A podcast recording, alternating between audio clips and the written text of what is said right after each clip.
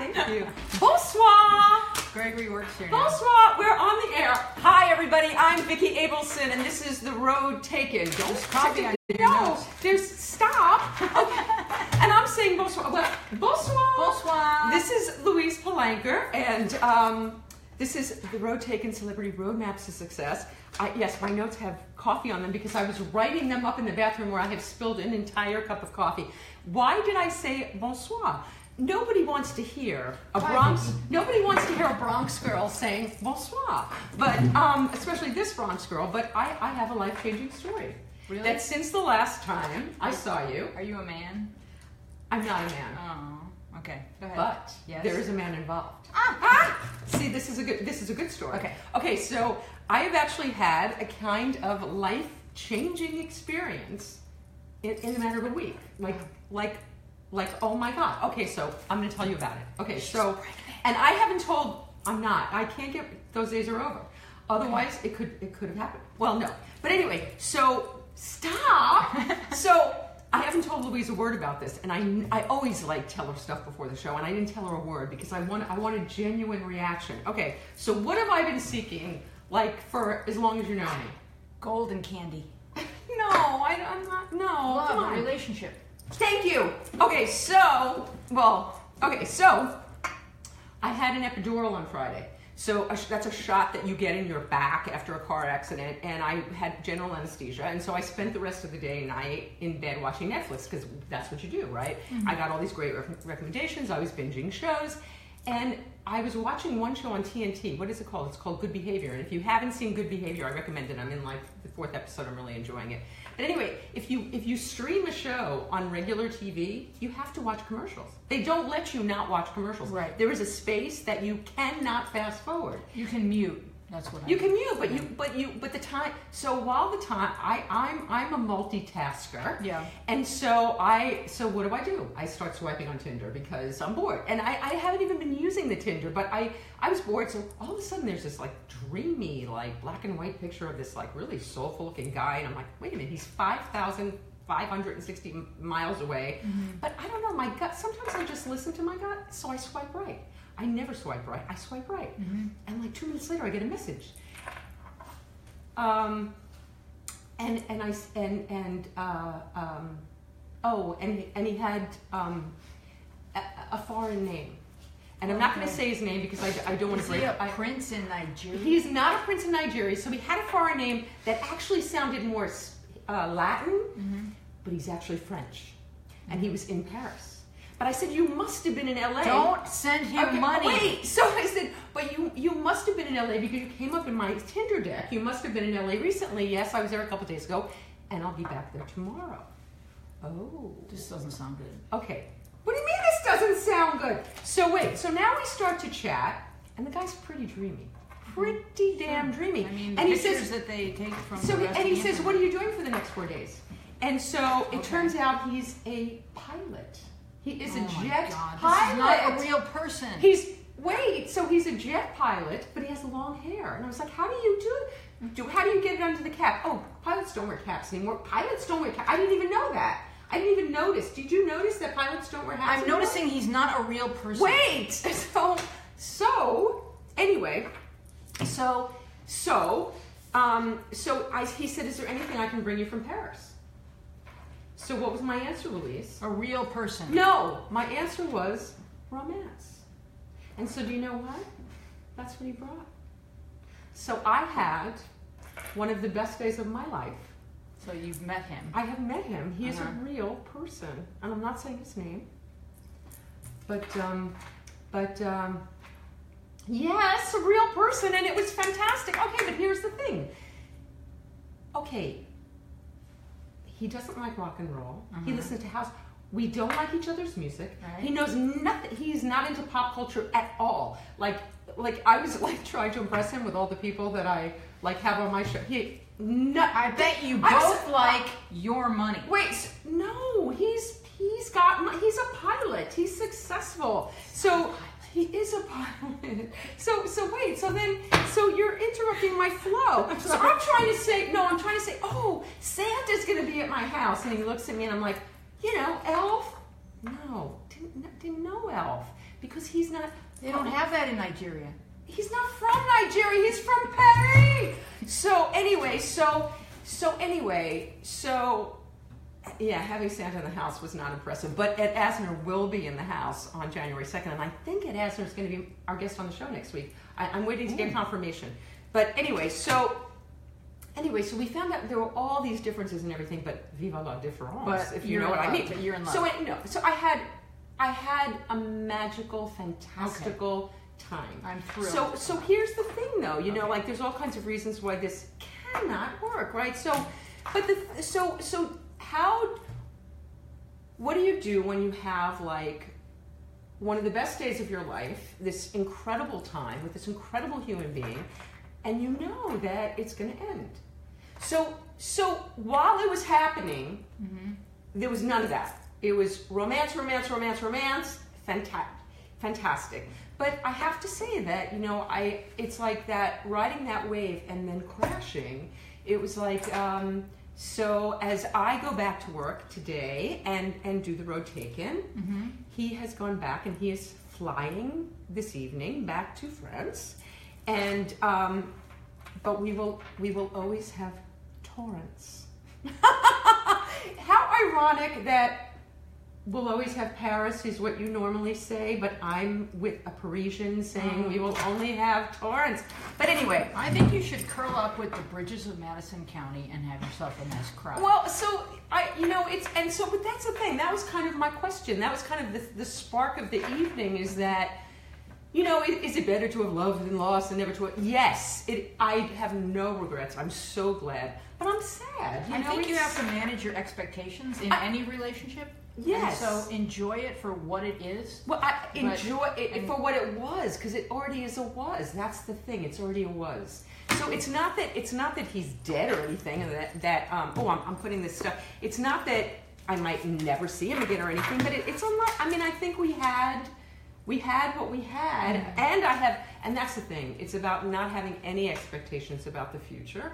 And uh, I mean, you never know what's going to happen, but I mean, you know, it, we live in two very different worlds. He's he's like so low. He like meditates for a half hour. You know, when I try to meditate, I put on Deepak and I'm thinking about what I'm eating for dinner. You know, I, I have a really he he surfs. He he he's love. He's lovely. He's wow. And oh, and this is the other part. you know, I, I'm in a couple of programs, and one of them is for people pleasers.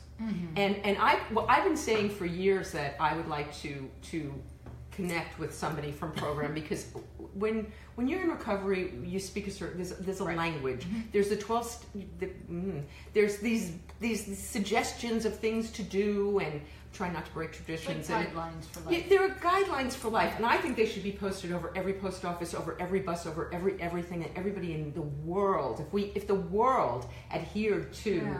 Those principles, we would all be in much better shape. But in any case, um, so it turns out he he is in the people, places, and things version of a program, but in in Paris, there's only 20 people in, in the whole. Anyway, it's, yeah, but. I just want to say that if you're gonna have a fling with someone, Mhm. doing it with a people pleaser is a really good idea. Okay. so anyway, so um, so So you got pleased. so I got pleased right. and um, au revoir, mon amour. Um, yes. So anyway, so that was that. So now I want to tell you about Rick Smokey, who of Quick Yeah. Impressions, who just thinking. I, I mean. Hmm. Rick Smokey, Quick Impressions, who um, makes a printer, the best printers printing in Chicago, but they ship everywhere. And they made my tissue boxes and my bookmarks and my business cards and uh, the galley of my book Don't Jump, which is available on Amazon. Um, Sex, drugs, rock and roll, and my fucking mother. I love my mother. It's not about her. Um, so anyway, um, there's that out of the way. So so anyway, so tonight's guest. Uh, you know, before we get to tonight's guest, I just want to say we, we did this little joke.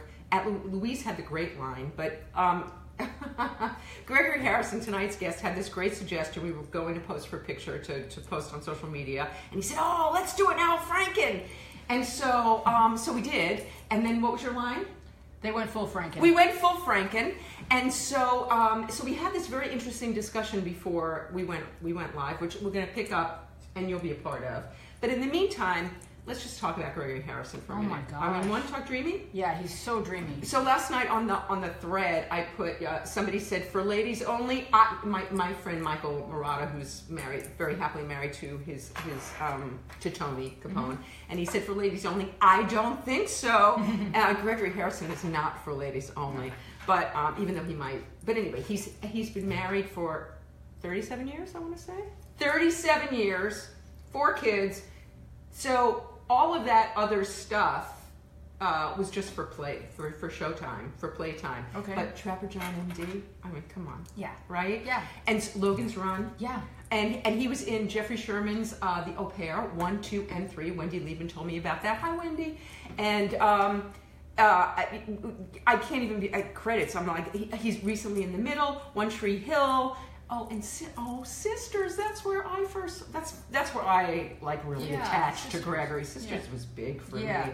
But but Gregory, unbeknownst to you, was my co-star. Okay, so I only had three lines in the whole movie, but I was around for the for, for the whole thing. Yeah. But he was um, one of the stars of the M Word, and um, he, and so I got to know him a little bit, and he is as lovely as he is on screen, and what a what a tremendous uh, actor he is. He's just a beautiful personality, a beautiful person, which we're going to get to know.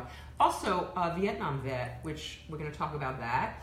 Um, he was born and raised on Catalina Island. There's some weird shit to talk about. So anyway, so we are now going to welcome Gregory Harrison. Yay! Okay, so Gregory, come. Why, why am I Thank talking you. like this? Gregory, welcome. As if we haven't been. Should we do the Franken? We no, should do. wait, wait, no, no, we've done the Franken. we, we've done the full We're Frank. only allowed one, I think. We're only around. We're only around. Allowed. I'm making sure we're actually live. Are we on the air and we're live? Is it there? Wait a minute. I how come I don't see it? Is it on? It's there's a delay. 'Cause- You know why? Because that's Twitter. I, I don't think that. that the, so I'm, I'm, You're not broadcasting I'm, re- on I'm Twitter. refreshing Twitter. Unless we I, keep it under. Oh, look how many people are already 140 talking. characters. Andy Hall, do you know, let me see if any of your friends are on here. That I have known Gregory and his family since I was a little girl. Uh, Brianna French. Yeah. Yeah. Okay. Yeah. From from Oregon. Uh, So there you go. Yeah. So, all right. Her So. and her whole huge family. Yeah. Oh yeah. Mhm. Okay, so I'm gonna make. I want you to cheat to the. I'm gonna look at you, but I want you to look at them because you because you have to look at that face, that face, that ah. face. So okay, so Congratulations on your your new love. Oh, that's great. Thank you. I, You'll you know, always you'll always have Torrance. we'll always have to Think about this. You Yeah. could have been El Segundo. You're so right. Yeah. So Torrance is okay. And then when I actually wrote that to him to tell him, um, spell check correct, uh, or I don't know if it was spell check or that my thumbs were bad, but I misspelled Torrance and put E N, and he corrected me. Um, so so you, that so that's good. So um, okay, so so so so what do you think about that? Oh, before we move on to Catalina and you, so if you had an opportunity, I mean, you've been married a long time, but you you had love before that, you had relationships before that. If you had an opportunity, and you knew you were only getting like one shot, you were only getting 24 hours. Would you do it? That well, I did it. There you go. I mean, I was I was, you know, I was uh, single in the '70s. Uh, What does that tell you? So was I. Yeah. Yeah. Mhm. Uh, you know, I only had one one one night stand in all of. I I was I always had a boyfriend. Really?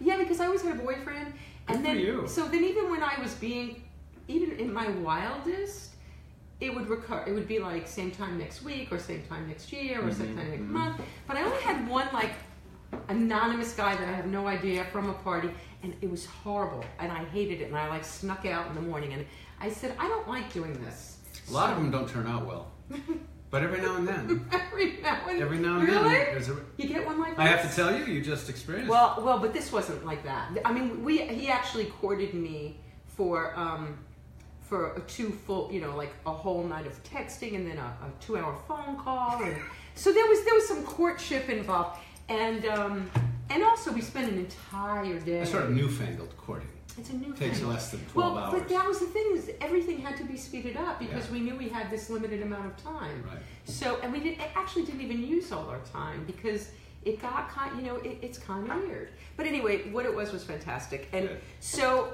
Thank you. So, um, oh God.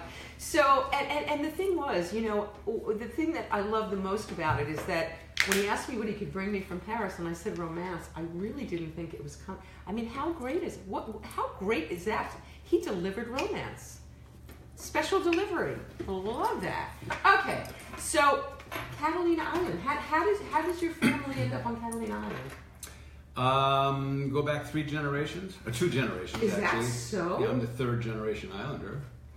Um, my grandfather went there around 1900, and uh, Because he was from Ireland, and uh, he was. This is a long story, but basically, he was. He, he had a as a as a young young man. He was working as a lumberjack up in Canada, and he had a kind of. Uh, some kind of, of disease that that uh, affected him, affected his ability, his bones, his joints. The doctor in New York said he had to go out out west, where dry. yeah, dry Oh. like to Arizona. So uh, the story goes that he, he hoboed his way out basically. Wow. no money. He and a buddy hoboed their way out on the train. And, And there's no grandma yet. no, He's not- No, okay. Mhm. and he he, uh, he- and it didn't heal anything in Arizona, the dry Mm. desert and all that. And they, they said, no, no, it's the Pacific Ocean that'll that heals. that. You got to go to the Pacific Ocean. So they hoboed their way out to Redondo. At the time, there was this big thing called the plunge. Wait, that is a total disconnect. You cannot hobo to Redondo. Well, that just They actually, yeah, actually, they used to have a red line, they called it, that would go and finish right in Redondo at a big thing called the plunge. And in fact, the first surfer in Wow. California, George Freeth, started teaching surfing right there in, in Redondo Beach. is that so? Yeah, I am. Being a surfer, I have all that. Uh, I had, History. I had a little surfer. but but so he, he, he got in the ocean and in Redondo didn't work, and they said no no it's not this ocean it's that ocean. Oh, It's over- stop. no over on that island, and that's where the healing waters are. So he and his buddy went over to the Catalina. How old is he? There was a he was twenty, Okay. and there was a tent city there at the Mm-hmm. time. This is nineteen oh three or four, Wow. Who knew and he this? stayed there for a couple of weeks and was well. Wow. That is crazy talk. Wait, So did he have- started- he Did started- he have to he- get into the water, or Yeah, was it just? he learned to swim, Oh, oh, he learned and to swim. and then he, he he swam so well that he, he could hold his breath. So he started these glass bottom boats with a couple other people who had these little rowboats with glass bottoms, and he would dive underneath and feed the fish, hold his breath and feed the fish, and wave at the people looking through the glass boxes. And and he got so good at it, he became the world record holder. Three minutes forty eight seconds. Big postcards he'd sell. The champion of the world. I love this story. Yeah, and What then was and his then name? uh, yeah, what got, was his name? Let's give him some. Edgar Edgar Harrison. Edgar Same as, same as my father. My father was Edgar Mercer Harrison the second, and uh, and my father was born in 1912, and, and So wait, so what did they do for a living in Catalina? glass bottom boats. Glass glass bottom boats. That's what he did. That's what he did. He that was the, his ran vocation. the glass bottom boats and dove for him, and uh, my father And dove. he for dove them. underneath them and held his, held his breath and fed the fish. And, and You mean that was that was his vocation? That was part of the show. That was part of the, the show. show. And and uh, my father was born in 1912, and and my grandfather Edgar died in 1926 trying to find Aimee Semple McPherson's body. Stop. She What uh, kind of crazy story is she this? dove off the pier in, in Santa Monica and said, "I'll reappear in in the desert in a few weeks." Uh, but this is to I'm going to do this miracle to prove that I. She was a, a radio evangelist, like Uh-huh. the first big uh, evangel- Uh-huh. media evangelist, and and she dove up here and disappeared in front of thousands of people. This is a crazy story. So story. they, the police and the divers, who all wore these huge helmets Uh-huh. with these long hoses, and you know they could barely, they couldn't get in among the pilings, and they remembered, oh wait, we have a guy, we have a constable that works for us. He's like the the, the constable in, in Avalon, Mm-hmm. which my grandfather had also become constable. And uh, they said he can free dive. He can get in among those pilings. So let's go get him. They got sent over a cigarette boat, picked him up real fast, and brought him back. He dove all day looking for her body, couldn't find it. Banged into the pilings. That night, uh, my father was uh, 14 years old and remembers his father moaning and groaning and being put back onto that cigarette boat and sent off to the mainland to a hospital. And he died mid-channel. Peritonitis. His kidney exploded and Oh, poisoned my- him. No. Oh. So Aimee oh. Semple McPherson showed up in the desert a few weeks later. It was all a stunt. Oh. Well, oh, no, they, they, they a few weeks after that, a guy said Aimee, Wow. Aimee Semple McPherson and I were trysting up in Santa Cruz. Me and a couple other guys had air hoses under the pier. We whisked her away, and uh, and I'll testify to it in court because she had broken up with him and he was angry. Wow. And uh, so they had a whole trial. It was like the O.J. Simpson trial of the 20s. Oh, it was Big huge. media trial Yeah. worldwide. Wow. You know, and and uh, she was tried for fraud and second degree manslaughter for my grandfather. Oh my god. You know this story? Yeah, I mean, it overlaps with a lot of other period Los Angeles stories. Yeah. Wow. And and they didn't find her guilty of the fraud because the other two guys, of course, wouldn't. Tell. It was a he said she said. kind Uh-huh. So they said, well, I guess it was a miracle what she did. So there was no fraud. So there was no manslaughter. It was just a terrible accident. Oh my goodness. Okay, wow. Okay, so now your father's there. My father became the glass bottom captain. Of Oh, I was just gonna say, what did and he ran do? them for 50 years. And uh, and in So, 1960, you, so if I go there now, is there still a glass bottom boat? there is, but it's now it's, it's, not like your a family. semi-submersible. No, those boats have all been uh, either sunk or. Did uh, you ever do the glass bottom boat thing for a summer or something? No, I, I, I never wanted to work for my dad Mm. because he was a he was a tough guy, he was a tough captain and a great dad. But but no, it was it, was, it would have been hard for me to work for him. But Mm. I did take a lot of trips on that glass bottom boat with him. And in 1965, they shot a movie called The Glass Bottom Boat. I remember that movie. Doris Day and Yes, Roger I love that movie And Arthur. Godfrey played my father. Oh my gosh. Oh God! And my dad's boat was the one they filmed it on. And so this is fantastic. Who That knew was we were when- getting these stories? That was when I, I saw movie making up close in person. I was you know, a few feet away from them filming these scenes. okay, how old are you when this is happening? 15. Okay, so you're 15. When you're a little kid and you want to be something when you grow up, what's the first thing you wanted to be when you grew up? Uh, Mickey Mantle. Yeah, I Did you wanted play to be a baseball? baseball player. Yeah, I was a, I was a really serious baseball player, but uh, Did you? Were you? that you know a lot did of you go lot of dreams. No, No. I went, I went. I was I was You were little. all California high school catcher in high school, but I was a single A division. It was a tiny little school in Avalon. We had Okay. 16 guys in my class, you know, and I was a good player, but nowhere near what I would have needed to be to even make it into the minor leagues. So the dream, you know, I, I, I sort of eventually, by the time I was about 15, I knew that dream wasn't going to happen. And but the who- other dream who- had been that I'd, I'd been singing in variety shows and Okay, just so when, how, sort of being a general that- ham my whole life. how did that start? How, what do you remember the first time you got on stage? Yeah, I was in fourth grade and it was a variety show and I sang my Wild Irish Rose and Beautiful Dreamer I love that. and I uh, love a cappella and uh, and uh, you, you could have you could have auditioned for American Idol. my knees were shaking, my knees were banging each other and and I was so scared but but the applause at the end of that Mhm. was probably the sweetest sound I'd ever heard and obviously I needed the uh, approval and the and I did every school play and and every variety show and in this little town of 1200 people Okay. but they shot a lot of movies they shot they Really? shot uh, Route 66 shot a bunch of episodes over there in Mhm. fact interesting thing I'll, I'll connect those dots That's okay. Uh huh. Um, uh, Morituri, this movie with Marlon Brando and Yul Brynner shot filmed there. It was a, a ocean Okay. about a ship Mhm. uh, in Europe, but they shot it in Catalina.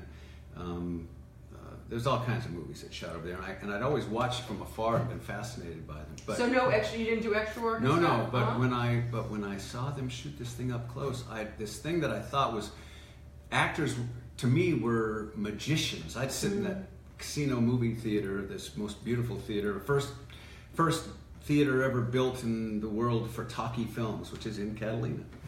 And and I'd sit there and watch movies and just be enraptured from my earliest memories. And I always assumed there was some trick to that that I'd never be able to learn, to, mm-hmm. to know that I wasn't worthy of. And when I watched them, I watched Doris Day and Rod Taylor mess up and do it again and mess up and do it again. I can do that. I can do that. I can mess up and do it again.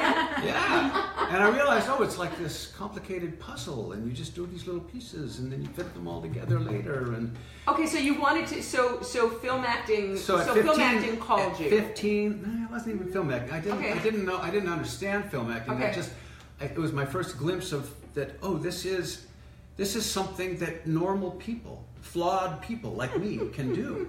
And How I can you decided look at I was Day gonna, and say I flawed decided I was going to be in it. Well, Well, I- because she uh, made I saw her before makeup. And which is not not bad mouthing Doris. It's just she The was a real reality. a real woman. Yeah. Yeah. Yeah. And Wow. uh, Real life. and I decided I was going to be an actor, and I knew from that that day on I was going to be an actor. Okay, so how'd you chase that dream? Um, I did every play I could in town, Mm-hmm. um, community theater, uh, high school theater until I graduated, and then I Favorite role? oh God, uh, George and uh, Our Town? huh? In Our Town? I'm In what? Our no, Town, no, it, yeah, George yeah. in our town, yeah. And I did another. I did a, a little one act called The Valiant, where the guy's gonna about going off to get executed, and that was that was pretty fun too. It was real Mm. dramatic. Did you have when you started? Did you have well? And, and you also do musical theater. So did you take dance classes? Did you take voice? no, never. I still don't know how to dance. Never did. Okay. Did you take voice classes? No, never took. Never took classes. No. Did you take acting classes? Uh, only after I got out of the army and the GI Bill paid for some acting classes in Hollywood. But but I got a story about that. Okay. Um, I love his stories.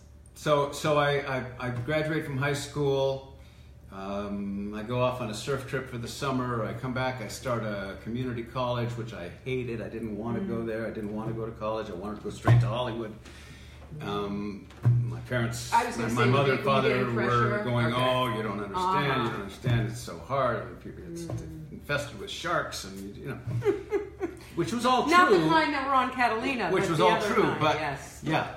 But uh, so so I I I did so badly in, in college for the first three months that I got a draft notice. It was 1968, late, uh, like like Did- was October before the- November of 1968. Was it? Bef- was that before the lottery?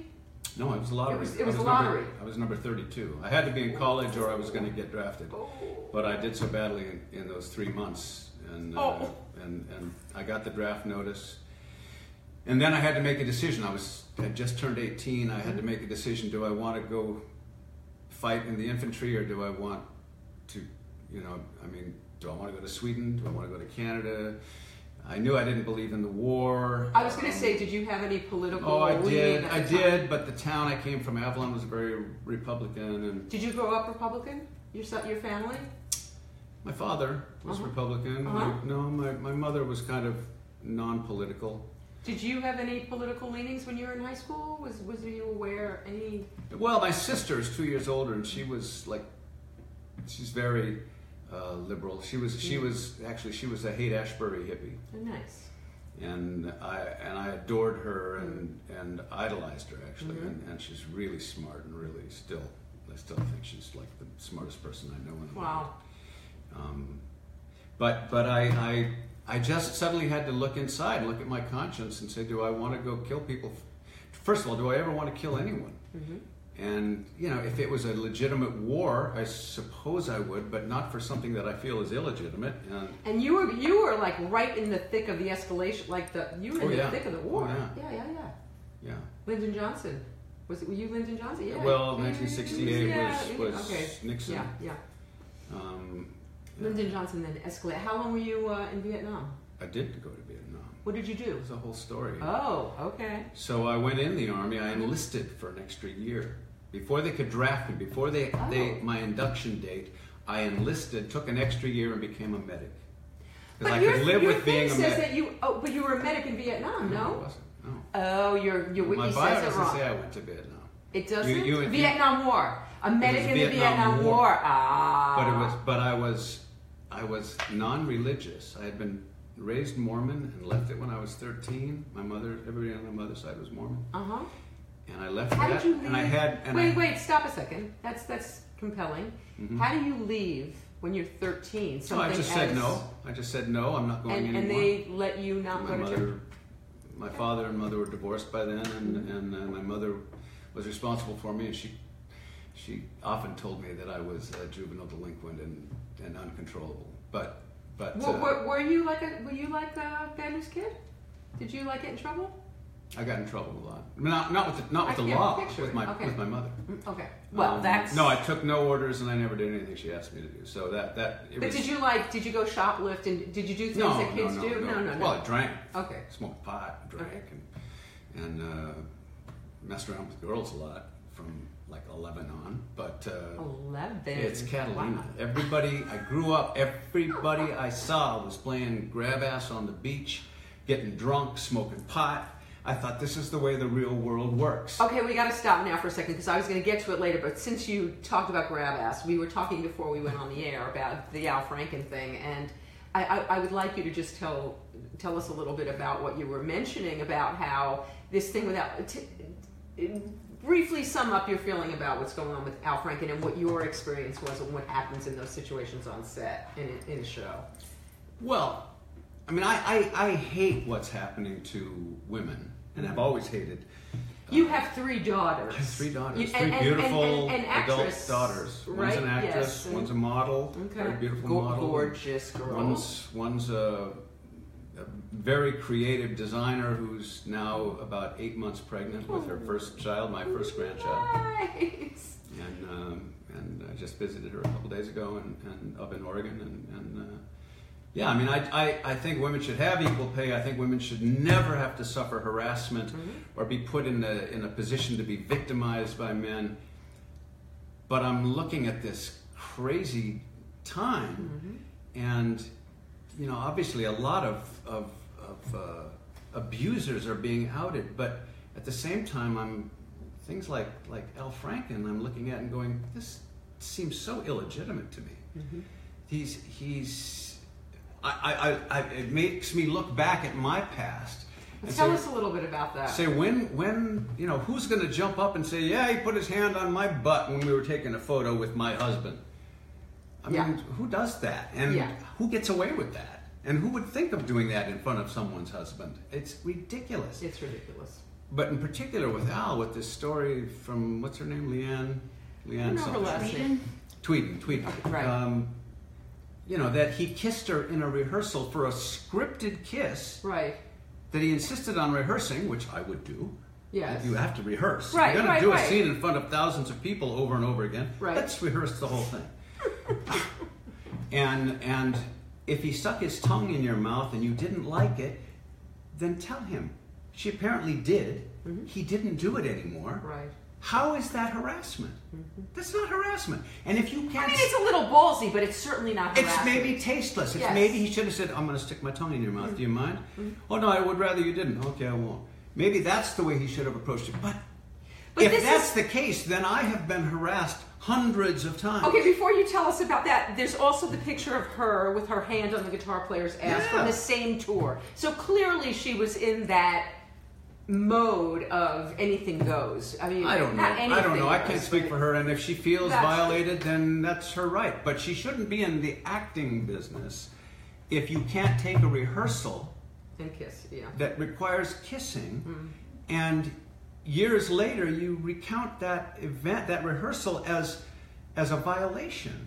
It's it's like no, that's what rehearsals are for. to- to- so you can say no, you know that's a little too far for me. I'm not comfortable with this. That's what you do in a rehearsal. You Mm-hmm. Right. set the boundaries Right. right. creatively, personally. Okay, all so so what happened? So your experience, as you shared with us a little bit, so you've had the reverse experience happen to you. I've, and I've taken thousands and thousands of photographs over the years with women who come up nervous and excited and shoving their boobs into my chest and arm and and grabbing me in my butt and and and and pulling me into them and basically manipulating me in in a, in uncomfortable ways. Oh. But they're they don't mean it badly. They're just they're very excited and and their husbands are taking photos Right, and right. sometimes my hand will rest on a waist or on top of a hip I don't even think about where my hand is. It's like, what am I going to do? Be like this while they're hugging me and I'm taking a picture? So I put my arm around them. I don't know where it's right, actually. right, right, in. right, right.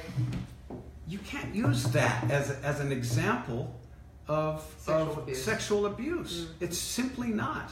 And particularly if there are hundreds of people around, and particularly if your husband's taking the picture or your boyfriend, the whole thing reeks of of of bogus. Uh, But but then but then there are the Harvey Weinstein's and, and the things that that's a whole different ballgame. which is a whole different ballgame. It's like, like it's like you know that that's real. Those yes, are that's real. But it's dangerous Louis to C.K. conflate. These stories It's that what? were It's dangerous to conflate something that's really ominous Right. with something that's that's Yes. a I think it. being I think it does a real disservice to real Yeah. victims. Yes, I I think, think and so, and what it does is it makes people like me, but who don't think about it quite as as thoroughly as I'm willing to, go ah, it's all a bunch of baloney. You know, these women are full of baloney, or worse. You know, it's it's Right, and- and so it makes them take makes makes men not take women as seriously when they look at something that reeks of, of That's a really good point. Yeah. Because the thing with Louis C.K., I mean, you know, that was bone crushing for me, soul crushing for me because I adore him. You know, I'm such a fan, and I'd heard the stories. I didn't want to, you know, but but that is abuse. That's that's abuse. abuse. Yeah. That's, that's abuse. real- Charlie Rose. That sounds like real abuse, and It it, happened over and over. It's Yes. It's it's a serial abuse. It's that requires immediate attention and immediate control and punishment and uh, you know uh, Because that repercussions. stuff, that stuff is life changing for Life-changing. the person. Whereas what happened with Leeann, that is not life changing. There is no way that she thought about that five minutes after it happened. I, I don't believe. I don't believe it. I mean, she did it three or four other years Right. when she was on USO tours, Right, kissing right. strangers. She just didn't like Al Franken that I think, way, I think right? that I think that must be it. Or she's now in the Trump camp, and and somebody Well, said, "Hey, here's a chance to." There's talk of that. to, Well- to throw some dust up Uh-huh. and fog the whole issue. The other thing is that in the sketch, there's a, Yeah. a- a- somebody from the base, one of the soldiers, comes up on stage, and that's what the sketch is for. That that soldier gets to kiss her, and she hauls off and kisses him. He didn't. He didn't. He was standing there like a deer in the headlights. Right. She hauled off and kissed him. Right. I didn't see her asking permission, so yeah. I guess The she whole- can never run for senator. Okay, But So- that, the whole thing is absurd. So now you you here you are. You are.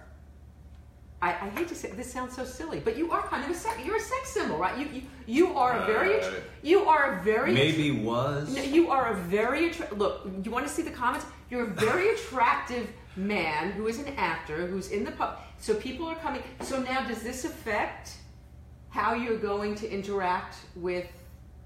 Well, I've, I've definitely started examining my past and gone, you know, any woman I've taken a picture with of the oh. thousands I thousands I've taken over my lifetime could could decide to go say that about. If I was important enough for them to say it about, they could say it about me. What defense would I have? What What about have a- a- any a- any? Did you have any love scenes with any? Did you? You should see this kiss he had with Lee Grant. I was I was like. Wow, she must. You must have made her day. She, he's stripping for her, and then She he was making my glance day one- good, Uh, yeah, Lee Grant's a pretty hot lady. Yeah. Um, okay, so any any any film stuff that you now think? Do, are you thinking back and going, wait a minute, did I ever? No, I, I always. First of all, I've produced most of the things that since I since I started Mm-hmm. Being successful on television. I've produced a good portion of the things that I've acted Nice. in. So, as a producer, you know, the communication between uh, myself and and the actors or actresses uh, is heightened Right, and and more professional and more Right.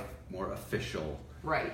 uh, formal. Mm-hmm. First of all, and and secondly, I'm I'm the kind of guy who would say, I think we really need to do some French kissing in this scene. Are you good with that? I think I'd say that. Really? Yeah, I, I have said it. Wow. I think I would always say that. You know, if I'm So gonna, I'm gonna, I'm gonna put my hand over here. Is are you good with that? You know, it's, it's those are the kinds of. It So takes a lot of so it takes a lot of the spontaneity and and and supposed romance out of Right, right, out right. of uh, uh, shooting a love scene, but. But it's it's But you do. But that is your your. it's the way I've always worked. You know, Mhm, those things become not fun very quickly anyway. It's all technical. Right, right, Um, it's nothing like real life. right. you know. Although, it's still fun. oh, well, well, because you were on the rally, I, I, I, I know about the story about how you, you, you connected with your wife. Why don't you tell us uh, how you guys met? Very funny. Well, she was starring in a series called Chips. Mhm. She was playing Officer Bonnie Clark, who was the the one person in the show I think who didn't have a motorcycle, and she drove the cop car, Uh-huh. and uh, the only woman on the show most of the time, Wow. other than the guests. Mhm. Um, Were you, and, were, and were you aware of her? It- it- yeah, I was aware of her. I mean, I, yeah, sure, everybody Yeah. knew about Chips. and Yeah. I've seen an episode or two, but Uh-huh. but uh, I was doing Trapper John. I think I was in my second season, third season of Trapper John. So you guys are already like a thing. well, Trapper John's already a thing. Trapper John was top five in Right. the country every week, and Chips was up there too. And, right. and for NBC, and I was on Mm-hmm. CBS, and, and then they did this show called The Battle of the Network Stars, I love this. Like the Oh, first remember reality that? show. Yes. and uh, and and Tom Selleck doing was What- on what- Magnum what and Me, and, and Ed Asner, and uh, it was Wait- wait a 19, minute. 1980. Ed Asner was on Battle of the Network Stars. Yeah. Oh yeah, he Oh, was, my a team, he was a team captain.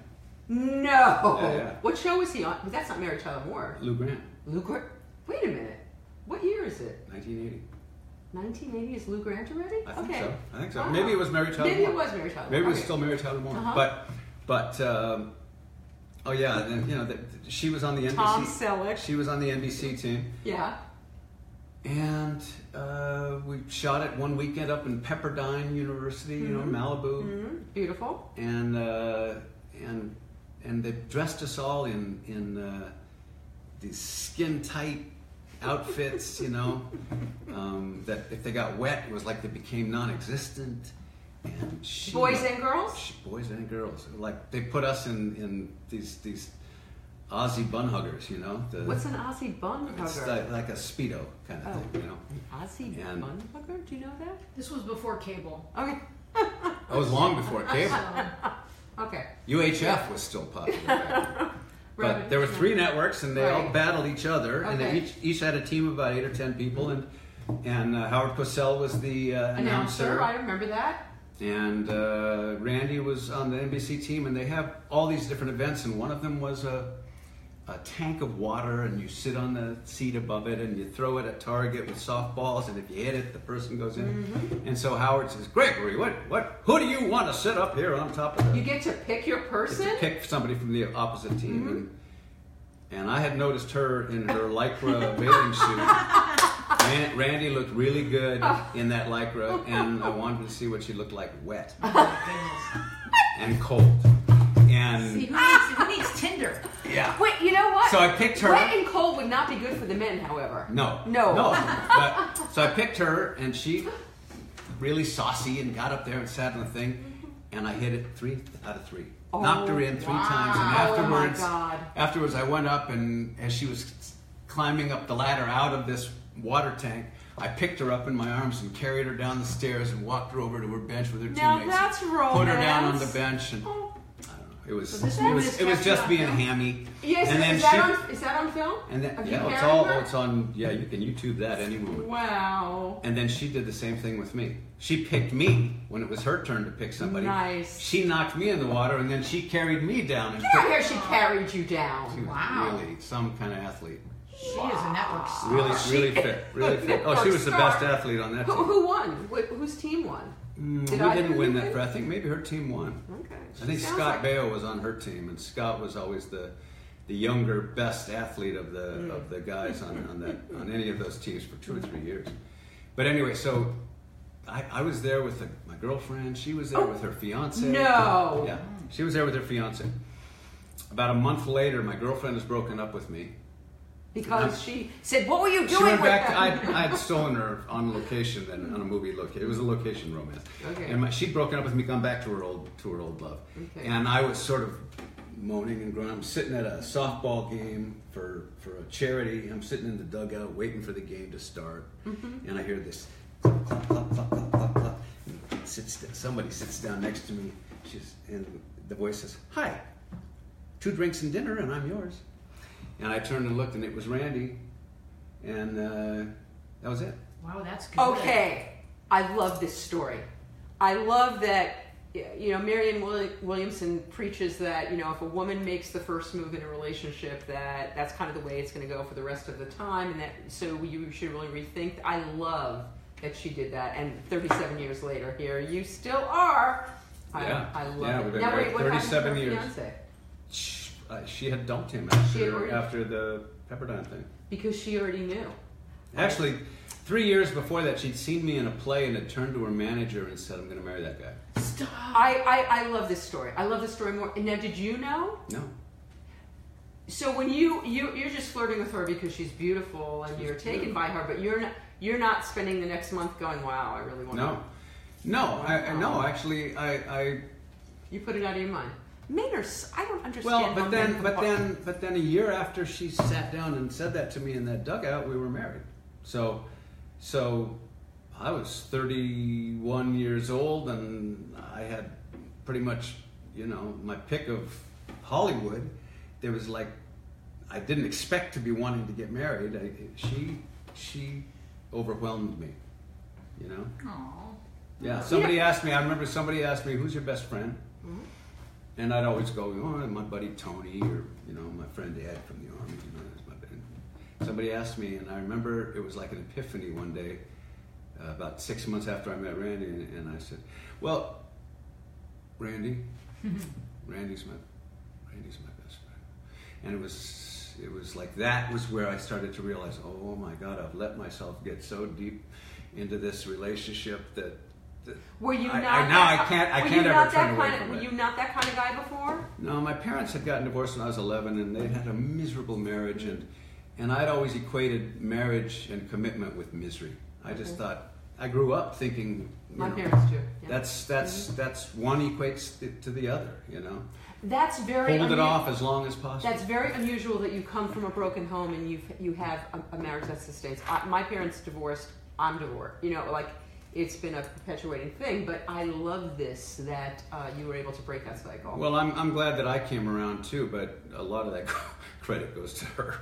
She's a she's an amazing an amazing woman, and and uh, that kind of determination and gutsiness and it's fabulous. honesty, and she's just got she's a little farm girl from it's a tiny town in Iowa, and didn't belong in the business, hated it. Mm. Um, beautiful. She was a really successful. And she gave it. And she gave it up to be to become a mom. Did she? Yeah, once we had our first That kid, was- it was like that was the end of her career. She said, "I don't want to do this." She made a deal with me. Uh-huh. So our, the, our, that is, I think, made the marriage work. Is that she said, "You love what you do. I hate what I do. I love being a mother. I'll make a deal. You, I will make you. I will make the kids feel like you're here every single day, and you go do what you love and." Let me do this and support us and let me do this and we shook on it Wow. I that that's not. I did get to be a full time mom, but uh, we did we didn't shake on it. It became sort of a bone of contention. But Mm. I I love that. and she never she never has retracted that or i mean she understood enough about the business having been in it for a few years to when I'd go off to do a love scene, she'd say, "What are you shooting today?" I'd say, oh, "I got to shoot a love scene." She'd go, "Okay, keep it on the set." you know? And and and okay, you've made a lot of those kind of. You've done a lot of those kind of scenes. Has has that ever been a challenge in the, in the? I, it has to be. Sure. No, yeah, it has to be. You know, there's Because there has to be some. leading- everybody has a fantasy life, And you there know. also have to be and you dabble, you dabble push- with, you know, Yeah. you, you let your mind roam, but Mhm. But there also have to be leading ladies that were the ones who grabbed you and that that they stuck their tongues in your mouth and did all that kind of stuff. So Um, how, how did how did your wife uh, like women Hey, have there's- this intuition? Did she? There's did- no did- perfect path, you know. I mean, it's, it isn't like we haven't had challenges through our through our 37 years, Mhm. but we have the same value system, Mhm. and that's really the secret to it. Mhm, mhm. We uh, we we both believe in honesty. We both believe in in marriage, and we believe in our commitment, Mhm. and and even when we can't stand each other, I don't think either one of us ever worries that that person's leaving. It's like Mhm. okay, we're going to take some time away right now. Mhm. You know, I never have chased her in the middle of an argument out of a room where, you know, don't you walk away from me. Or Mhm. she's never done that to me. Mhm. We understand. We want to be going at each other when, when it's constructive. And if it's not, we, we are going to give each other space until it can be constructive. We're not going to be destructive. Okay, I or love say this. things we can't take back or that are hurtful. you know, we're, we're gonna we're gonna try and take the high road at every opportunity, and we we do. Okay, I love this, and I'm wondering how much does being in recovery have to do with that? Because No, I know huge. it's completely changed me. It's completely Yeah. changed. I- like I can bring my best self to a situation I couldn't before. It's huge. Although she isn't in recovery, and Mm-hmm. and she's probably better at it than I am. But uh, but recovery for me, I mean, now we're going, we're jumping. How, but we're jumping. But how, how many years? How many years? I was using coke for about nine years, And you've been sober? thirty. Thirty This years. is my thirtieth. My thirtieth birthday was in September. That is so inspiring. Uh, that's fantastic. Congratulations. And I'm just going to say out there that tomorrow will be 17 years since I've smoked pot, my drug of choice. Uh, not my sober birthday because I said I'm not an alcoholic like the rest of you losers. I can have a margarita once in a while. So that took another year and a half. But anyway, so 30 years. So, so you met. Okay, so you married her when you were a cokehead. Ooh, so that has to change the relationship. Well, the first few years of marriage were, were very bumpy, I bet that's so. And it was me. It was my problem. Did you get sober because of her? Did you get sober because of No, for yourself? Because you really No, have to get I- sober for yourself. Yeah, yeah, no, no. Yeah. I didn't get sober because of her. And I and I attacked my sobriety with the same fervor that I attacked my addiction. Ah, I equaled. You got you got to punch just as just as hard at to get sober as you punched to get to get loaded. All so those years, you know. so and I was I was I was a really avid drug abuser, and I'm a really avid your drug of choice was cocaine. yes. And so and were you? Did you? Were you high on? Did, were you getting high on sets and and Oh, doing yeah. that? By the end, I was. Oh, by the end, it's Yeah. a gradual thing. You know, Right. the first two or three years. I mean, you're three or four years into it before you realize what you are. Before you realize, a lot further oh my than before I God, I was a- an addict. Yeah. I'm an addict. Oh my God, I can't tell anybody. I won't share that with anyone. I'm going to become. I'm going to become a reclusive addict Right. now. I'm going to live with my self-loathing and my shame. And Yes. I'm going to promise myself every day that I'm going to quit, and I'm going to going to betray myself every night, going back to my connection to get another Yes. four grams Mm. to snort yeah, to yeah. snort before. Yeah, I put a million bucks up my nose. Oh. And I had a career and a production company and starring in a series. Did all, did you all ever through it Okay. Did you ever have? Did you ever? Did it? Did you ever fuck up? Did you? Did you? all ever, the time, Oh. Okay. all the time. Okay. Uh, I I blamed, mean, but I blamed everybody work. else. I Right, always right. blamed other people. Yes, me too. I blamed everyone for my artistic screw ups. I blamed my wife for my impotence. I Mm-hmm. blamed I blamed I blamed doctors for for my anemia. I blamed Yes. all of the repercussions of my addiction. What was the bottom? What what got what got you sober? What, what, what was, was, there a uh, thing? Yes, there was a final moment, a turning point, but it was it was the the, the straw. It was one more Right. straw on Right. the heap, and it was my my first daughter, who's going to have a baby in a couple of months. Emma was about one and a half, Mhm. and I was sleeping in my office, and Randi was sleeping in the bedroom, and Emma would only come to me when I wasn't loaded, and I was loaded about 20 hours a day. So there was a window of time when she would come crawling over to me and come up and want to be in my You mean lap. she she just instinctively knew when you were Usually, when I woke up from after a binge and a Mm-hmm. crash, I'd wake up and I'd be relatively straight Mhm. And going to get a cup of coffee, and she would want to be in my arms, and then I'd go into my office and do another snort, and she would look at me and she would just go somewhere else and go. She just wouldn't come to me. She sensed it. She couldn't. She Right, didn't know what was right, going right, on. right, of course. Something had changed, Mhm.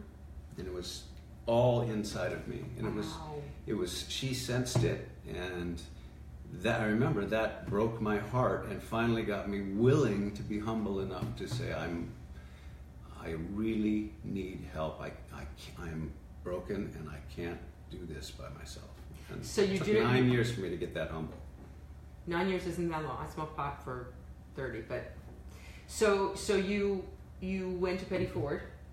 You went i called betty ford and they uh, yeah they let me in So after, you- after a while, I mean, it took a few weeks Really? before I could get in Okay. there. And I, I binged like crazy as my audios to. Uh, I was. Did you ever fall back? Did, or did you get when you got sober, did you stay? Did you just stay sober, or did you ever like have a relapse? Never slipped. No slips. Love the no slips. But I, but I, you know, I, I, I, I've never said I will never use again. Mm-hmm. One day at a time. Yeah, I do it a day at a time. Mm-hmm. But I embraced, I mean, what really the, the saving grace and the thing that changed me the most was I, I, I feared the humiliation of admitting that I was uh, damaged goods. I feared that more than anything in the world because I was raised to believe that anything shy of perfection was failure. And that's why cocaine was my drug of choice because it made me feel perfect for 20 minutes. But, Yeah. but, uh, That makes a lot of sense. But I feared that humiliation more than anything. I was in Betty Ford for a week when the Inquirer came out. Now, all there was then was the Inquirer, and I'm on the cover. And somebody who had been in my therapy group in Betty Ford No. had talked to the Inquirer about what I was oh. saying in therapy. This is such a breach. And that I was in Betty Ford, and what it was for, and oh. all the information came out. And I That was your The- worst nightmare. Your your worst It was. nightmare. It had been my worst nightmare Right. all along. and then That's it was fine, right? It freed me from Yeah. ever having to lie again. I have never told another lie. That is so. I, am- love this. I am. It allowed me to embrace my humanity and my imperfection and my my foibles and never have to pretend that I'm anything but a screwed up human being. I love this. Ever again. This is my takeaway right here. Um, my we, we have a, a writing challenge, women who write, uh, a Facebook page, and, and this month it is I validate blank, and my validation today was I validate my humanity. Today, that exactly. Um, do you go to meetings? What what, has that been like I, you? I- you know, I, I went to meetings, a lot of meetings for Mhm. several years. Mhm. Um, Is it too weird to go to meetings because people No, no, it's not. No, are? no, no, That wasn't it. Mhm. It's that I, I also after a while, and it's everybody's different. Some people need meetings. Some people Mhm. need two or three meetings a day for the rest of Mhm. their life. Mhm. I hated my, uh, my being a slave to my addiction, and I grew to hate being a slave to my meetings. What I wanted to accomplish and what so far has worked for me is Mhm. to get up every morning Mhm. and look in the mirror Mhm. and now it's it's a five second process. It used to take me ten minutes, but now it's in five seconds. I look in the mirror and I know I know the imperfect man that I'm looking at, Mhm. who's only going to stay sober today, and wouldn't and, and and doesn't make any promises beyond that. And feels no shame anymore, Mhm. and. You did the whole process. So I've you made done your all you, the you steps did, over and over, and I do those Yeah. steps. Uh, I, I, I, I look within more than most anybody I know. Yes. And that's what the steps It- it's, are. it, it, To be honest with we myself. get ruined for bad behavior. Is Yeah. is kind of what happens, right? Mhm. It's like once the awareness is there, can't do it anymore. So I don't. I didn't want to be a slave to my meetings, and and I moved to the coast of Oregon to raise all my kids with Randi, and, and I raised four kids up there for 25 years, and uh, there was really I was in such a remote area. There really weren't even meetings for me to go to up there. Okay, so now how are you doing your career? You're living up there. You're having a big career. How, how is that work? How does that work? Wait, we have to go back. How did you? What's the first break? What what, what happened in your life? What was the first thing that? I got out of the army. Uh-huh. I went back to Catalina. Uh, February 9th, 1971, I got out as a conscientious objector. They Oh. recognized they recognized my my lack of religion. I was the first person that was ever recognized for being a non uh, religious conscientious objector. Is that true? Yeah. And uh, and that was February 9th, 1971. And I th- you have seen Hacksaw Ridge. oh yeah. Oh my God, because he's the medic that oh, is Oh, the yeah. conscientious objector Right. that won't. But he was a Quaker. But he was a Quaker. That's right. Quakers, Seventh Day Adventists, Jehovah's Witnesses. Right. Religion is the reason. had always been a requirement to, be recognized as a CO. your true conscience? How do you prove? Well, how did they? How did I went they through. I? I spent two years and seven months fighting through all the review boards. They sent me to Germany after I trained as a medic. They sent me to Germany to get me out of the country because So you're not a doctor. You're, you don't have an. MD. No, no, no, no. I was a a medic. medic. Trained helicopter medic. Okay, so what can you do as a medic? Oh, stop the bleeding, clear the airway, keep people alive, put them on an Yeah, IV. Mm-hmm. Anything that a medic does, anything that a paramedic does now, Okay, okay. I could do then. Except Okay. now, of course, the medicine's much more advanced than it was then. But it was, I was basically trained to be a medic in warfare. Right. Okay, so so so they send you to Germany. Sent me to Germany, put me in a little basement uh, of, a, of an old Nazi barracks, and said, "Don't don't uh, mingle with any other soldiers. You're you're diseased, um, you know, and, and you'll we don't want any of this pacifism to wear off on anybody else." So I was allowed out eight hours a day to fly around on missions, and then the rest of the time I was confined to my my little basement room, an old an old cryptograph room with a wooden door and a metal door, a little three little barred windows that were at ground level, and How how long did that go on? uh, total two years, seven months. Oh my god. Jeez. Part of it, I, I had a, That sui- has to I had a affect your- suicide I was going to say that has to affect your Oh, it affected me terribly. It was Oh. very, very hard. I went through a suicide attempt in a psychiatric ward for many weeks. Oh. Was was saved from the psychiatric ward by a, a, a friend who, who got a lawyer uh, up in Frankfurt that I'd asked about to come down and get me out, and then that lawyer helped me start my case, but then pro bono because I had no money. I was mm-hmm. making 103 dollars a month as a PFC in the army, and and then he he dropped out because he said the case was unwinnable. Wow. And I kept pursuing it, pursuing it, and going through all the review boards in the USAREUR, United States Army Europe headquarters, um, being interviewed by generals and, and, and chaplains and psychologists, and trying to prove my sincerity. that you could be a That, non-religious. that I was a sincere, non-religious, conscientious objector, equally sincere to anybody on any, in any religion. And they didn't want to set. The Pentagon kept losing my paperwork because they didn't want to set this precedent. And finally, it went. Finally, a letter I had written uh, to a congressperson uh, actually had an effect, and uh, and eventually they approved it. I was let out in February, and I went back to Catalina. Uh, worked there that summer. I, I, I just want to stop you for one second. So you said you weren't really political growing up. I was very political by the time I got out of the army. Okay, so did you said did you become political because of the Vietnam War? It, it, what, Oh yeah, what- no, what- I, I totally, I, I became woke. Okay, one of today's what, words. did something wake you? What did something specific wake you up, or just that whole experience? Boot camp. Boot camp woke you up. How so?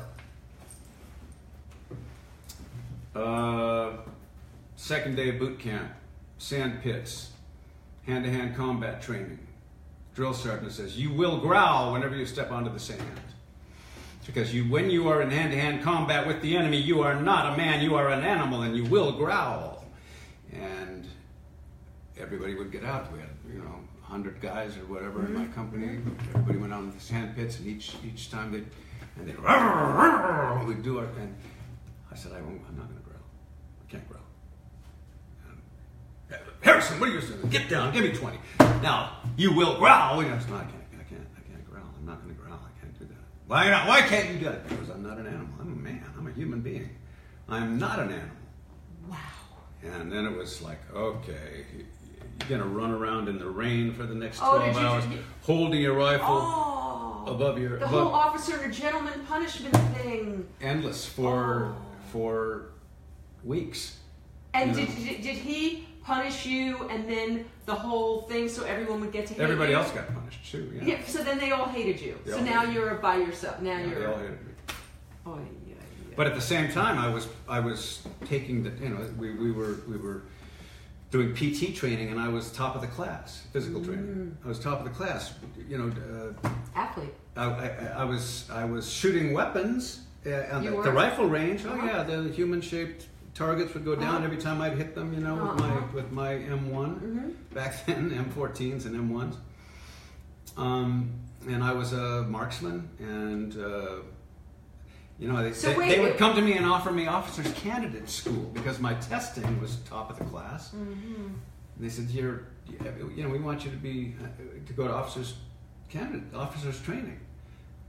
Went, no, God, no. no, I'm, I, I'm, I'm, I don't want. I didn't even know what a conscientious objector was at that point. It was when I got out of when I got out of boot camp finally, Mm-hmm. graduated from boot camp and went to Fort Sam Houston for medic training that I started to investigate and have the time and the freedom to go to a library and start Mm-hmm. figuring out why is this not working for me? Why why is it I, I, I you know, and I was learning to be a medic at that point Mm-hmm. um, for three months, three and a half months there, Mm-hmm. and that's where I filed, and that's where I started to get in trouble with the higher ups at the Pentagon and stuff because the news was starting to get hold of this pr- this precedent, possible potentially Mm-hmm. Wow. precedent setting case, and Wow. that's why they sent me to Germany. So you're like a maverick, like your grandfather. Yeah, you are. You're I kind of a maverick. I, I, I, I like that. I mean, that, that's that's very powerful. no, I, I I- I can't tell you how many nights I wept wishing I would I would just learn how to just go with the program. really. Like you wanted to be able to do oh, that because it would have just been my life easier. to get easier. It would be easier to just join all the other five thousand guys at, at Fort Ord and and not re, not have a conscience and not uh, not see what they were doing to me to Mm-hmm. remove my humanity. Mm-hmm. You know, I mean that, that, that, that that's what armies are for. Is to Mm-hmm. you, that's what training is for to train you to not have a conscience, to not Mm-hmm. question anything. I mean that's the whole point of it. And how's an army going to work without that? Mm-hmm. I didn't belong in the army. It was it was it was impossible for me to let that go. I was happy to be to serve doing something else. It wasn't like I didn't want to serve and I wanted the other guys to go fight. Right, I- right, right, I was I was in the wrong place right. and I knew it. Okay, so so and and that then began to inform you having a shift in your social conscience, Absolutely, and and now you're an activist. I'm an activist, and and uh, I mean even more so now. Every every every day, I'm a little bit I'm a little bit uh, further along that path of of of having empathy and and tolerance and uh, you know I'm, I'm so I'm so progress I'm I'm so far left. I mean I look at the world today. I, I I shake my head. I feel like I'm I'm a I'm walking around Mars. I don't understand this. I don't think anybody. Ninety well, percent of the of the things that I see on the news or read in Mm-hmm. the papers now, I just don't.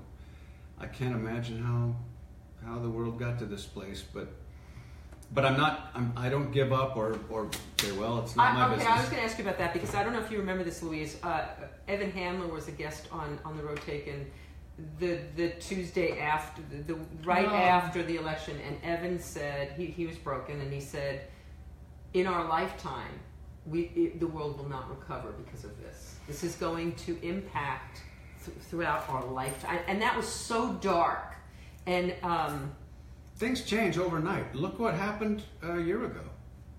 You know, look what happened on November 6th. Things changed overnight. Now, mm-hmm. yes, that had been happening for a long time. Mm-hmm. And this, this, you know, the, the so-called silent majority had obviously been out there suffering and wanted something different, and we mm-hmm. weren't offering it, and they took something different. I think. or the I think- Russians gave I it think- to them. However, depending on how you look at it. but but but yeah, but people voted. yes, people did vote. And how you know why they voted? It, I mean, I think it, it, the, the repercussions will go on for decades. Certainly, the judiciary is is is forever changed for for the rest of our lives. Um, somebody Already. just asked if you're writing a book, Gregory. I just happened to catch that. Um, you should. You apps right? Yeah, You. right. I mean, your story is. Um, this is not your story. Your stories. um, you have a lot of them, and it's very compelling. You really should. I mean, you you have a great story. I'm, I'm so glad that we're going to have this as an archive, but Mhm. but you've got a lot there. I'm I'm I'm, I've, I'm You've toying with that idea. Well, not approached. No, Alright. it's it's just I I know that that that I've had a unique life, and, Very and I'd like to, you know, and I still feel passionate and. And like, That's like the there may be some it. value to sharing mm-hmm. that, but but you're I just your your conscientious conscientious objector realization. Lot that that right there is a story worth telling. But okay, so I want to. This is the road taken. The the the purpose of the show. The Road Taken Celebrity Map Success is just in the old days when we were in a studio, whatever. Louise and I would sit after you would leave, and then we would discuss what we thought was your were your tools? What, what the secret to your success, sort of, you, you, the takeaway of you? We haven't even gotten to your career yet, so I, I, I so if you can keep in mind as you kind of tell us how you navigated your career, like what you think. I mean, because I, I'm getting a lot. You have anything yet? Because I, well, I, he definitely knows who he is, even even when he doesn't have the words to describe it. Absolutely, and and also just incredible um, uh, conscience.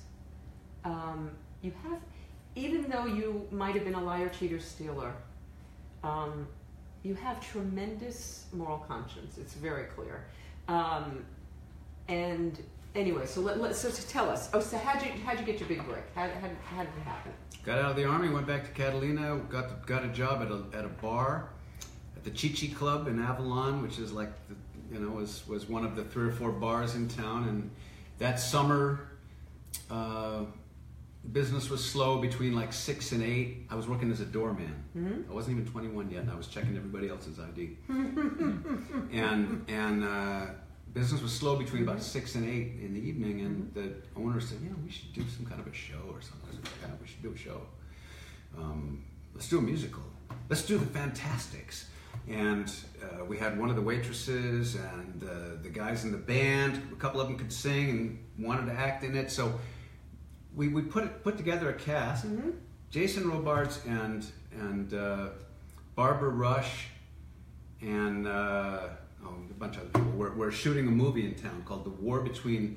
uh, Jack Lemmon was in it too. Jack Lemmon, Jason Robards, Barbara Rush. The War Between Men and Women. And they were shooting that. They were living in a hotel. They were staying in a hotel in town and shooting it on boats or out, mm-hmm. out, out in the cove somewhere. If And this is going to be a Jason Robards discovered me story, I'm going to lose my. Oh, go ahead. Oh my God! so Jesus! so I'm I'm doing I'm playing El Gallo. The, the- I know the character. Try to remember the kind of September when grass is green. And I come out singing that. Jason apparently has come in. This is when he was still a drinker. He come in, happened into the Chi-Chi to get a drink. The doors closed. The show starts. He's sitting at the bar. I didn't know this, of course. Right. I do the whole show. At the end of it, I'm running back to literally a broom closet to get my El Gallo hat hmm. off and put on my jacket. Because now you got to go to work. I got to go back and open the doors and let people, you know, and check IDs. And there's a knock on the broom closet, and I, I open it and go, yeah. And it's Jason Robards. Did you know who he was? Oh, yeah. Oh, yeah. Oh, yeah. Okay. Chip Fools. Yeah, yeah. And, uh, and, uh, You're a kid though, right? No, I was, I was, I think you're 19. I was 20. You're 20. Oh, you were I was, right. I was two months shy of, no, actually, I just turned 21. It was, it was like July, so May I Okay. turned 21. So I was, I was 21. So he goes, "Eh, he's drunk. Yeah, I- I'm, I'm Jason Robards. And, and, and I said, yeah, Mr. Robards, hello. How are you? I just, I just want to tell you, you you're, you're good. That, that, that was, that was good. You, you, you should do that for, for, for like study and maybe you could make a living. I just wanted to tell you that. And he left. And I'm like, Oh. and literally, then quit that night. The next morning, I got on the boat with about $100 to my name. I had been fooling around on the rooftops a week earlier with a girl from the mainland who had written her phone number on a business card. The mainland. On the mainland. Over, over town, we call it. Over time. And and she had written her phone number on the back of a business card for me, so I'd have her number if I ever came to the Mainland. mainland. I would look her up. On the front of the card was this thing that said Estelle Harman's Actors Workshop, Oh. where she apparently was studying acting. And the next morning, I got on the boat with my bag and a hundred bucks, took the boat across to San Pedro, took a bus up to Hollywood, walked down La Brea to this address, and walked in, met with Estelle. So I wanted to speak to Estelle. Oh, come I on. met her, and she said, she, she said, "Will you read this scene?" I said, "Sure." So she gave me a piece of paper. I went out and looked at it for a while. Came back in, didn't read it. She goes, "All right. Um, how do you intend to pay for this?" And I said, uh, "I got the GI Bill. Do you take the GI Bill?" And she goes, "Yeah, we do. We take the GI Bill." Because I had had an honorable discharge from the army, got the GI Bill. And uh, so she took the GI Bill, and I studied there for the next two years. And then I transferred from there to Stella Adler, and from there to Strasberg, and, and I ended up studying for about five five and a half years before I got an agent. So you took this studying seriously. I you took took this really studying seriously. seriously. I didn't This even is- try to get a job. I didn't try to get an agent for years. I just wanted to get better and better and better and really learn my craft, and I loved it. I, I was falling in love with the craft of acting every day. So it wasn't like I was going, "When's this going to end? I got to Right. start working." Right, right. You know, I was living on nothing, eating Okay, so- 17 cent boxes of Kraft macaroni and cheese, and But the balls that it takes to, I don't really understand this. How somebody can have a hundred dollars and say, "I'm going to do this." hundred dollars went a lot further in But you're also 1971. getting money from the GI. You're getting GI money, aren't you? Come on. No, so You're they were not just getting- paying. They were just paying for the school. No, So- okay, so how did you support yourself? my dad would send me a hundred bucks Okay. every month. Okay. And I had little jobs. I created a window washing route on Santa Monica Boulevard. I'd work from midnight till three, one night a week, and uh, uh, wash all the windows from the storefronts, ground levels only. Mm-hmm. I underbid everybody that was doing them. And I had a bucket, a squeegee, a mop, Santa Monica Boulevard, Boys Wow. Town, the Swiss Alps. And I'm walking The up and down. Alps. I'm walking up and down those streets. Um, had a lot of guys pulling over in their I cars you did. but uh, uh, it was it, one one day a month I would go do the insides, and for every week I would do all the outsides, all up and down. I'd, I'd pull in a couple of thousand a month doing that. Wow. So that was how I was supporting myself. And then I had other little odd jobs. You know, I worked at a paper company and collating papers and and uh, lots of little things like that. Okay, so how how how did how did it break?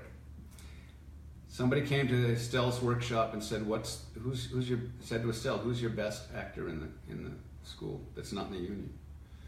And she pointed him my way. At that point, pretty much everybody in, in the class was going, "Oh yeah, you're, you're gonna make it." This is after a few years, and I'd mm-hmm. really learned my stuff, and mm-hmm. they came and watched me do a couple of scenes that I, I had already prepared just coincidentally, mm-hmm. and offered me the lead in a independent film they were going to shoot on weekends for the next year. Wow. Yeah. Okay, that's kind of They'd rent too. the equipment on Friday night, take it back Monday morning, pay for one day's rental, Wow. and we would shoot straight through, Wow. and then sleep for three days. And did you have like a, a, a major part? Did you have a Starring role. You had the the star. movie was called Jim, the World's Greatest, and I was Jim. the first movie. He's got the starring role. There was no money; they didn't pay me a penny, Okay. but. Uh, But you knew that it was the No, I just wanted to learn, and No, I, I mean, you I'd knew done it was everything thing to do because- I, I learned everything I could in, a, in an acting Mm-hmm. class, and I wanted to go apply it to a real set with real cameras and real, Okay. you know, and a real situation. And did you learn a lot there? I learned you- so much yeah. there. Uh-huh. And then at the end of the year, they showed the film to Charles Champlin, who was the time uh, LA Times uh, theater critic, Mm-hmm. film critic, and he loved it. Wrote a, a cover article about it, about this film these two teenage boys had made for hundred thousand dollars, and this actor who was. That night, I got a call from an agent. Um, At Uni- night? Univer- yeah, Universal bought the film and reshot half of it because Sid Sheinberg related to the story. He was the president of Universal at the time. And so I got in the union because of Wow. re- reshooting the film. It had to be a union film for Right. Mm-hmm. the Universal to reshoot it. I got an agent, Joan Scott, from, from this article. And overnight, I went from being an unemployed actor with no credits to A guy starring in a, in, a, in a film that was being released uh, in Westwood. And, and then I was suddenly going out for leads. So I never went through the bit player thing, Wow. Or the you know the working your yeah, way yeah, up. yeah, yeah. Um, Wow. so it was I was an overnight success, but I'd been at that point after the year of shooting that film and everything, and the post production time, I'd been in Hollywood six and a half years. So now, when does your life when when when does your life really change? Um, And I had no money in the bank yeah, yeah. when all this was happening. Right, And know, I had a couple, I had a, you know, a thousand dollars or something in the bank to live on for this. So what's your first big payday? Um, about uh, well, I, I, I did a Barnaby Jones Mm-hmm. immediately, guest starring in a Barnaby Jones, and then a uh, Mash uh, episode of Mash. Could played. Did you play a medic? I played a soldier. Okay. Yeah. Hope you Yeah. didn't kill anybody. No, no, no, no. Um, That would've been ironic. I was a newlywed soldier. Oh Um, yeah, wouldn't it? Yeah. And particularly because I was in a MASH unit in Germany when the movie came out, and that's where I saw the movie. Wow. Yeah, Wow. which rang really true.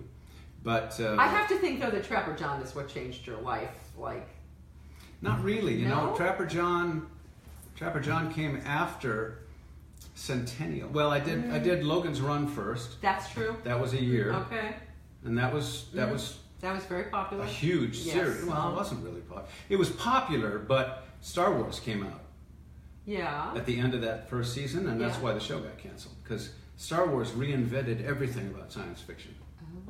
We suddenly looked like one of the, like that old black and white Buck Rogers series with the cigarette smoke blowing out the back of the rocket ship. We, our, our, we were the most expensive show on TV, and we looked horrible compared to Star Wars. So Oh. we got canceled immediately. But then I did, I did Centennial, which was a 25-hour miniseries, and it was, I was surrounded by some of the best actors Yeah. in the world, and I was the central role, and and Who else was on Centennial? Stephanie Zimbalist played my wife. Mm-hmm. Uh, Richard Chamberlain. All right, I, I, have, I have to ask you about. I, I have. I had such a mad crush on Richard Chamberlain my whole life. Dr. Kildare. I mean, oh my God. Um, how was he as a human being, Mr. Richard Chamberlain? very nice. Yeah? yeah, he, was, he was a little Was distant. he aloof? He Uh, yeah, a that's distant. what I think. That's a little distant, think. but I think that was his personal safety space. I Mm. think you know he he was he he was uh, an unannounced. Everybody was unannounced back then. Mm-hmm. Gay man and uh, playing romantic leads. There, and, and every And really well. And, and, and yeah, because every girl, every woman had a crush on Dr. Kildare, right? We Yeah. all. So he Even Barbara Carrera, who was playing the Indian princess in Yeah. Centennial, couldn't believe that Richard was gay. Ah. Yeah. Wow. Eh, Did you know it on the set? Like, Oh, it was never an issue on the set. I mean, we, Yeah. we, we were all doing our work, and he was fantastic in the Mm-hmm. show. As But I mean, was he comfortable in his life to be who he was, or did I don't know. he? I can't speak so for much? Richard. Yeah. You know, I mean, I, I had always admired Richard. Dr. Kildare, as a oh. kid, I'd watched that show, and they Oh, shot an episode in Catalina, and mm-hmm. you know, I'd always, I, mean, I, mm-hmm. I, I was a big admirer of his Mm-hmm. skills, you know, mm-hmm. and, and his career choices.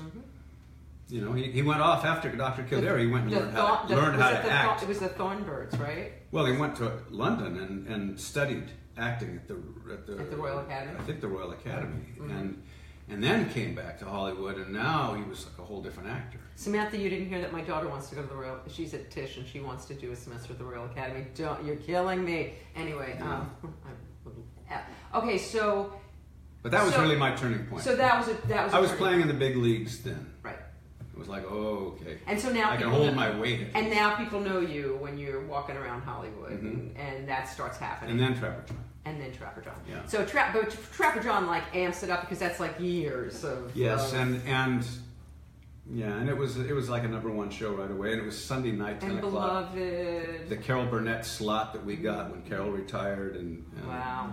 yeah. Yeah.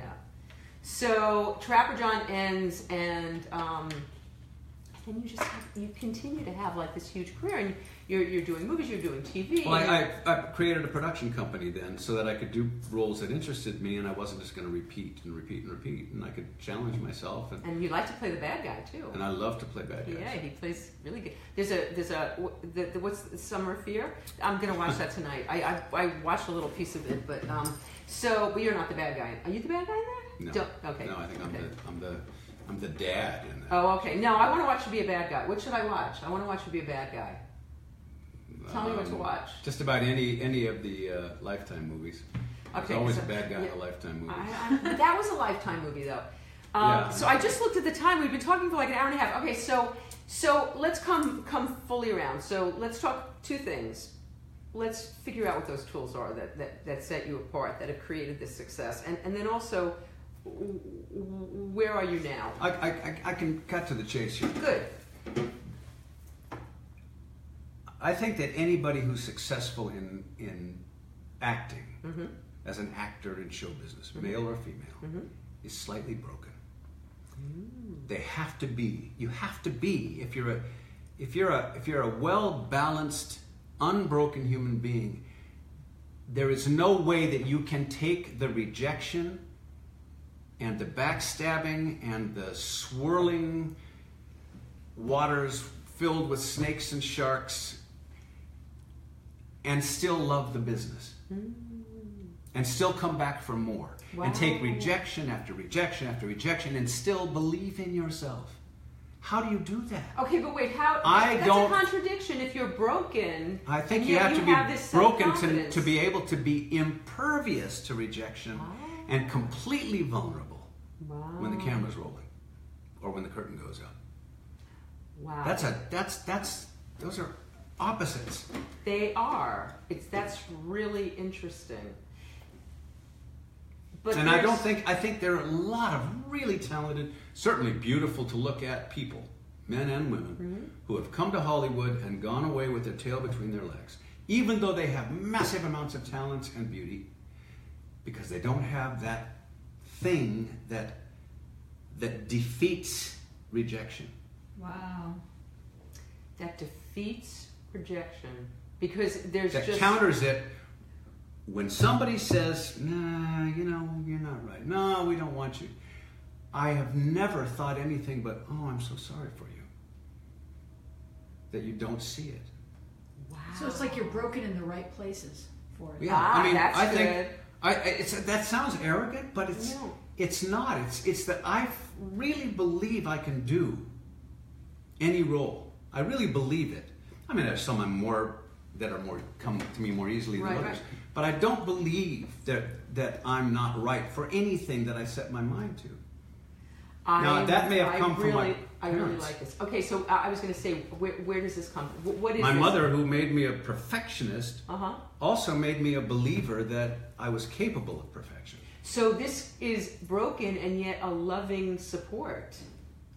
Because it sounds like there was both My happening. mother was a complex human being. Mm-hmm. She'd sit me on her knee when I was four and five years old, and she'd she'd recite two things almost every day. First, she would say, "You know, no matter what you do, no matter where you go, you belong there." Hmm, that's great. Wow. And I'd go, "Yeah, mom, thanks. Yeah, thanks," and I'd run away to play. But she'd say it every day. And then the other thing that she did was she would she would There are read- no accidents, there are no mistakes. That's very. She would yeah. read me Rudyard Kipling's If, or she would read me the lyrics of You've Got to Be Taught to Hate. You've got to be carefully taught, yeah.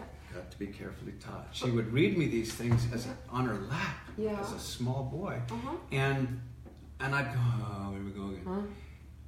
But they took. I mean, I still remember them, and I've always remembered them. But that's it- not the same as um, self belief, as, as that core. She made me feel I well, but I think also I whatever it is I, I I'm not giving the credit all to my mom. I, my mom said the right things in those times. She said a lot of terrible things to me over the years too, when she'd be you know on her dark side. Mm-hmm.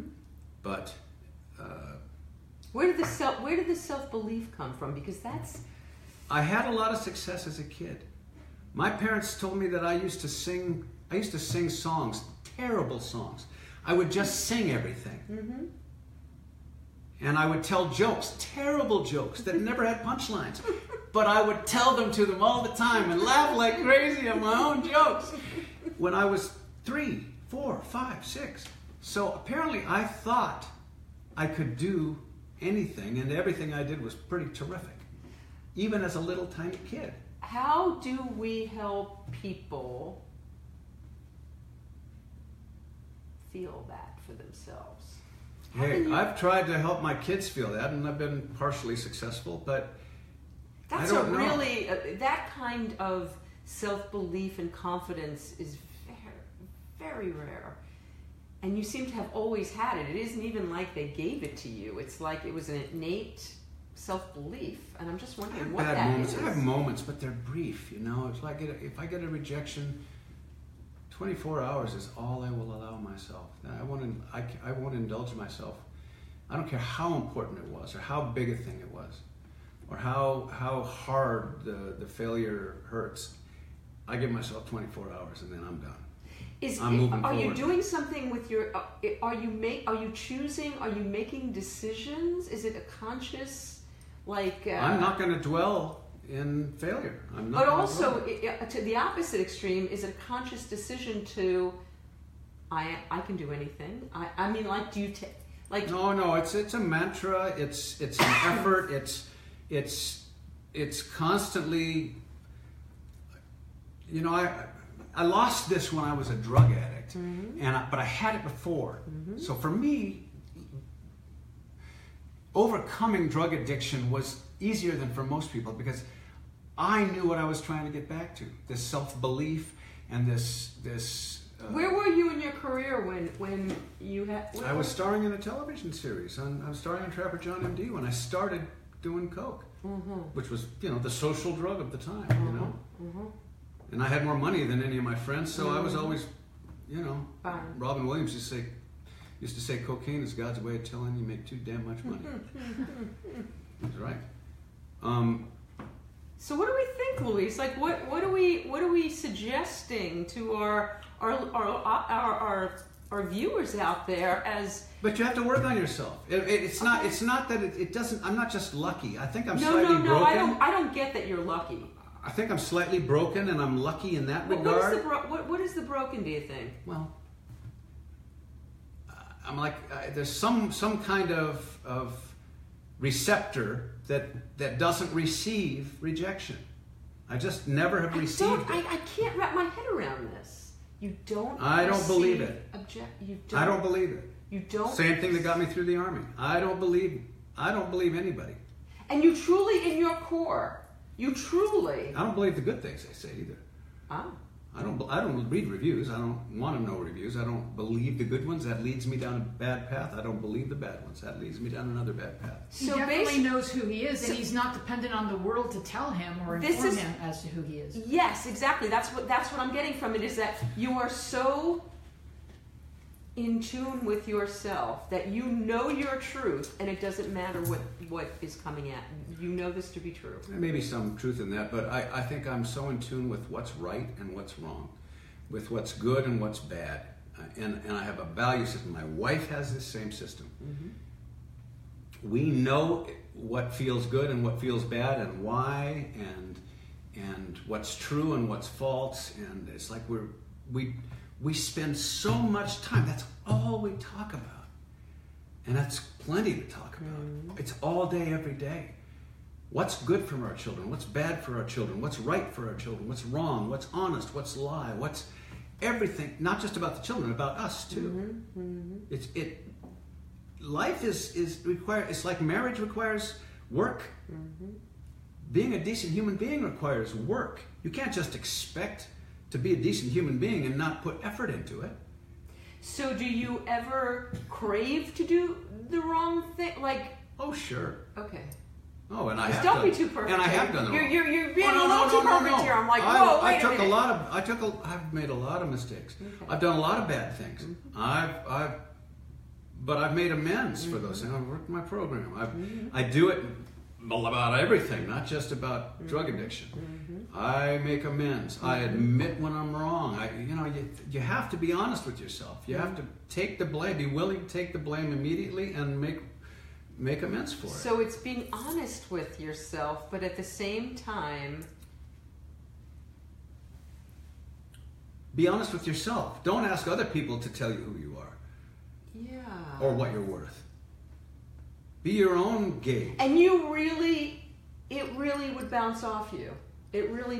It would hurt for a minute. I'd be frustrated, but I wouldn't believe it. Wow.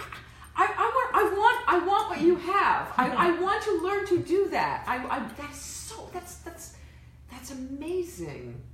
Because I am influenced by other people's opinion of me to a, to an extent. I mean, I know if I write a certain thing, and it makes me, I know it's funny, and nothing, anybody, you can look at me and not laugh, and you cannot convince me it's not funny. I know when it's funny. I know when it's smart. I know when it's funny. In that, I can do it, but I can't do it like across the whole board. Um, that's that's. I think one of the secrets is I don't ever think about results. Ah, I think about the process. I, I, I live in the process. I'm, I live in gratitude all day, every day. That's huge. I, I'm grateful for every moment of every day. I'm grateful for every bad thing that ever happened to me. I'm grateful for all the pains that I've gone through. I'm grateful for every struggle that has seasoned me. I'm grateful for for Do you the. pray? I don't. I'm not religious. You're not religious. Do I you, am do you spiritual. meditate? Do you, do you meditate? Yes, I, okay. all the time. Okay, so And I surf. I sit in the, I sit I sit out on the So edge of the ocean, Frenchman, staring out at the sunset, and sometimes for hours. And I Mhm. stare at stare at, at and I'll, I'll you know interspersed with a wave here and a wave there, but that's all. This I'm Okay, so looking I- out, but I'm really looking in. I'm getting this now. I think that's the secret. I, I think that's the secret of your success right there. Is that daily? Is that not daily, moment to moment gratitude? Because I believe I'm not the only. I mean, it's not my wisdom, but when we are grateful, the universe gives us more. Right? So if we are grateful for every single moment, then we just get more and more of those moments. It's as soon as we're like, why me? Why not? Mhm. Then the universe gives us more of that. But if every single moment you, not every single moment, but if, if you are spending your life in gratitude, it's coming, then, then abundance I think your you. your receiver is open. I think you can receive if you're if you're looking for great. It's like my daughter, the actress Lily, um, has taken classes in in uh, improvisation, in comedy improvisation, and she and I've never done I've never done that. Mhm. But she said, "Oh, Dad," I said, "What's the secret to improvisation?" She goes, "Say yes." Yeah. And I said, say yes. She goes, yeah, say yes. You just somebody says something to you, instead of saying no, we, it's always yeah, yes, and that's what I'm doing. That's what gratitude is. Gratitude is saying yes. That's the takeaway. That's it's right there. That's it in a nutshell. That's it really simply. Gratitude is just saying yes. So just say yes. And I cannot believe we've this is like a three hour show. It, it flew by like that. This was fantastic. Thank Oh, you thank so much. This is I feel like I, just go on and on. And no, there was not there was not a moment that wasn't compelling as hell, and and I am grateful Glad. I'm glad. that you that you took the trip, and it was really worth your journey because this I love is doing it. this this is gold. This is gold right here, and, and entertaining as hell. Fabulous stories, but um, I I hope that everybody out there has a fantastic Thanksgiving, Yeah. um, a grateful Thanksgiving. Uh, yes. Thanksgiving. So when somebody asks you to help, say yes. Do you want pie? Yes. Yes, yes. There's going to be plenty of that. Um, and so thank you so much, Gregory Harrison. My pleasure. And thank you so much, Louise Blanker. And um, we will see you next week on The Road Taken.